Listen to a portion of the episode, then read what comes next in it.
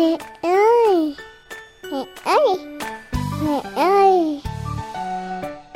Eva làm mẹ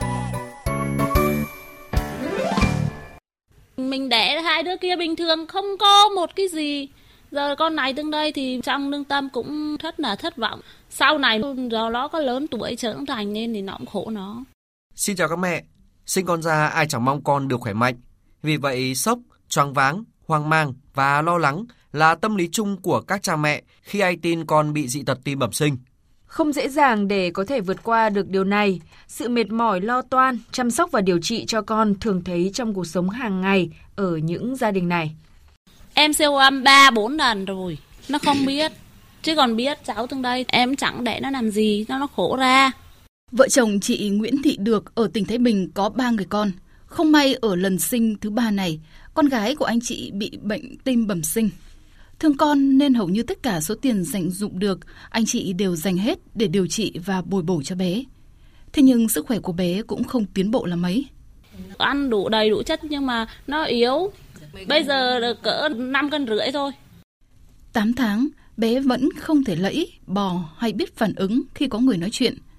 Bà Lê Thị Sự, mẹ của chị được kể, có những lúc tự dưng bé tím tái người rồi ngất xỉu khiến cả nhà hốt hoảng. Cháu hay bị tự nhiên là cứ tím hết mặt vào là, là cháu ngất xỉu. Cứ phát khóc nên số cháu này từng này động viên con thôi cố gắng con ạ. Sau tất cả những nỗ lực của các bác sĩ và gia đình, thời gian qua rất nhiều trẻ đã được cứu sống nhờ được phẫu thuật can thiệp sửa dị tật tim bẩm sinh. Song các bé vẫn khó có thể khỏe mạnh như bao trẻ khác. Trường hợp của bé nhà anh Vũ Văn Nam ở huyện Gio Linh, tỉnh Quảng Trị là ví dụ điển hình. Năm ngoái là con nó còn nhỏ thì làm được à, thừa được vài chục thì còn bé bị à, đau tim đi vô Huế. Đi tại khám lần ba thì bác sĩ nói ổn rồi nhưng mà nói chung là cũng bình thường chứ không được khỏe lắm. Mỗi năm nước ta có khoảng 1% trong tổng số trẻ sinh ra bị dị tật tim bẩm sinh. Theo các chuyên gia y tế, các em bé này sẽ sống tốt và có chất lượng cuộc sống tốt hơn nếu được phát hiện sớm từ khi còn trong bào thai hoặc khi mới sinh ra. Eva là mẹ. Nghe để hạnh phúc thêm tràn đầy. Nghe để yêu thương thêm trọn vẹn.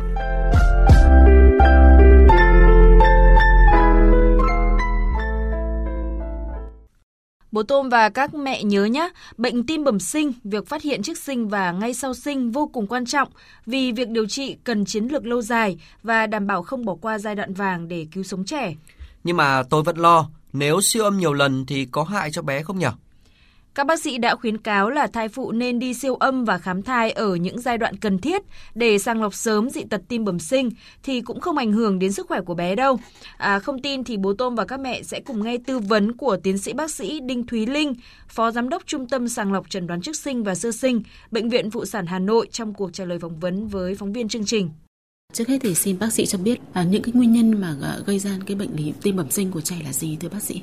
Những cái nguyên nhân của bệnh lý tim bẩm sinh thì ngoài những nguyên nhân do thai phụ có thể là sử dụng một số loại thuốc có tiếp xúc với cả hóa chất tia xạ hoặc là bị mắc một số bệnh cũng có thể gây tình trạng tim bẩm sinh ở trẻ.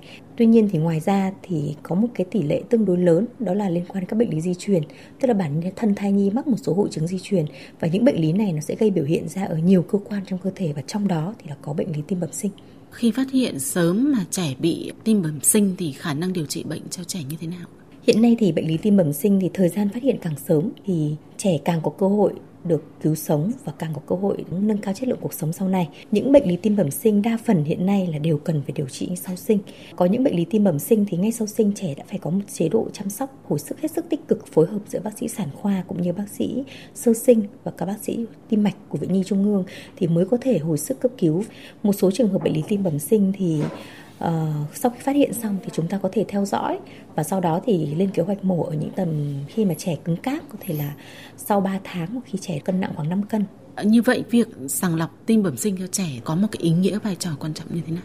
Chính vì cái mức độ trầm trọng của bệnh lý và những bệnh lý này thì nếu như mà trẻ không được phát hiện và phát hiện muộn sau sinh thì những cái di chứng à, để lại cho trẻ hết sức là lớn, thậm chí nhiều trẻ là không còn có khả năng phẫu thuật và tử vong vì những bệnh lý tim bẩm sinh này. Chính vì thế cho nên trước sinh thì chúng ta cần phải đi siêu âm để sàng lọc biết các bệnh lý tim bẩm sinh của trẻ có thể mắc. Tuy nhiên thì cái việc thăm khám và sàng lọc sau sinh cũng đóng một vai trò hết sức quan trọng để chúng ta tiếp tục chúng ta phát hiện những cái trường hợp mà chúng ta không phát hiện được trước sinh hoặc là bỏ sót trước sinh vì nhiều nguyên nhân khác. Và việc sàng lọc này thì lại có thể phát hiện được một số bệnh lý tim bẩm sinh nghiêm trọng. Chính vì thế nên là cái giá trị của sàng lọc tim bẩm sinh, đặc biệt là trước sinh chúng ta làm qua siêu âm và sau sinh chúng ta làm qua xét nghiệm sàng lọc đo SPO2 cho trẻ qua da thì có ý nghĩa hết sức lớn vì lo ngại là siêu âm nhiều cũng sẽ không tốt cho thai nhi, nên là nhiều mẹ cũng rất là hạn chế đi siêu âm và có thể bỏ qua cái giai đoạn vàng sàng lọc bệnh tim bẩm sinh ở trẻ. Vậy bác sĩ có thể chia sẻ gì về điều này? Theo những ờ, khuyến cáo của những tổ chức lớn trên thế giới thì tính đến thời điểm hiện nay thì siêu âm vẫn hoàn toàn là không có bất cứ một cái gây hại nào cho trẻ. Như vậy thì cái việc siêu âm trước sinh chúng ta cần phải thực hiện đúng chỉ định cái việc sàng lọc về những cái dị tật của thai nhi thì hiện nay vẫn được khuyến cáo thực hiện chính vào 3 thời điểm. Thứ nhất là thời gian ở tuổi thai từ 11 tuần 6 ngày đến 13 tuần 6 ngày là thời gian 3 tháng đầu. Giai đoạn thứ hai là giai đoạn từ 18 cho đến 22 tuần. Một số nơi thì uh, chúng tôi sẽ thực hiện luôn những cái siêu âm về khảo sát cấu trúc tim giai đoạn sớm như này để có thể phát hiện ra những cái tình trạng bệnh lý tim bẩm sinh nặng ở trẻ. Và giai đoạn thứ ba về giai đoạn siêu âm hình thái là giai đoạn từ 28 đến 32 tuần.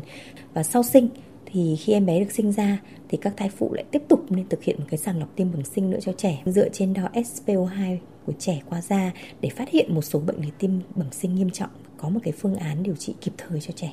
Xin trân trọng cảm ơn bác sĩ.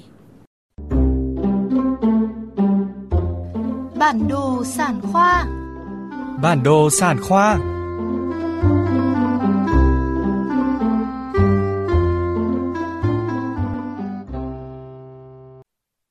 để mà chăm sóc những cái em bé non tháng như thế này á. Theo dõi về toàn trạng mạch nhiệt độ huyết áp cái lượng bão hòa oxy ở trong máu nhịp tim. Có quá nhiều vấn đề cho các bác sĩ và cha mẹ khi chăm sóc trẻ sinh non. Và tôi được biết là kangaroo là phương pháp điều trị được nhiều bệnh viện áp dụng đạt hiệu quả tốt trong việc chăm sóc trẻ sinh non, đúng không hả mẹ Tép? Đúng là như vậy đấy. Đáng mừng là hiện nay ở rất nhiều địa phương đã áp dụng phương pháp này, giúp trẻ tránh được những cơn ngừng thở sinh lý, điều hòa nhịp tim và phát triển não bộ rất là tốt.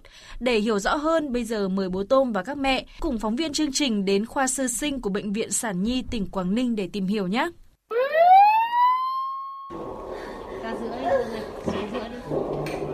Không may sinh con non tháng khi mới sang tuần thứ 30, chị Nguyễn Thị Hải ở thành phố Cẩm Phả, tỉnh Quảng Ninh vô cùng lo lắng. Con cân nặng chỉ 1,2 kg và phải nuôi trong lồng kính. Nhưng cũng may cháu thích ứng nhanh nên chỉ sau vài ngày được chăm sóc theo chế độ đặc biệt, bé Nguyễn Tiến Đạt đã được về phòng với bố mẹ và được nuôi theo phương pháp kangaroo, nghĩa là bố mẹ bé sẽ thay phiên nhau ấp bé trên lồng ngực sau khi mà đặt được con lên ngực ấy thì không còn cảm giác là đau đớn gì nữa. Được truyền hơi ấm từ những người thân yêu, bé Tiến Đạt tựa như một chú kangaroo con nằm trong túi chuột bố mẹ và cứ lớn dần lên. Thì bác sĩ bảo là con em mặc dù là sinh non nhưng mà cũng cứng cáp một chút đấy. Chỉ mong con em nhanh nhanh được ra viện về nhà với em thôi. Bác sĩ Nguyễn Thu Hà, trưởng khoa sơ sinh, Bệnh viện Sản Nhi tỉnh Quảng Ninh cho biết, mỗi năm bệnh viện tiếp nhận khoảng 1.000 trẻ sinh non thiếu tháng. Phương pháp chăm sóc và điều trị cho trẻ sinh non thiếu tháng bằng kangaroo đã cứu nhiều bé thể trạng yếu vượt qua được ranh giới sinh tử để ở bên bố mẹ. Khi mà mình sử dụng ờ, cái phương pháp kangaroo thì mình thấy rằng là cái hiệu quả điều trị của em bé nó rút ngắn được cái thời gian điều trị hơn. Trước kia thì người ta có những cái nghiên cứu và cũng người ta cũng đã trải qua ở một số các cơ sở y tế khác thì thấy rằng là cái việc mà em bé không được ấp kangaroo thì hay có những cơn ngừng thở hơn này, rồi vấn đề những vấn đề ăn uống khó tiêu hóa hơn này. Nhờ phương pháp kỳ diệu này, thời gian qua, khoa sơ sinh, Bệnh viện Sản Nhi tỉnh Quảng Ninh đã cứu sống những bé cân nặng chưa đến 1 kg, các bộ phận trên cơ thể phát triển còn chưa được hoàn thiện. Thật là kỳ diệu mẹ tép nhỉ?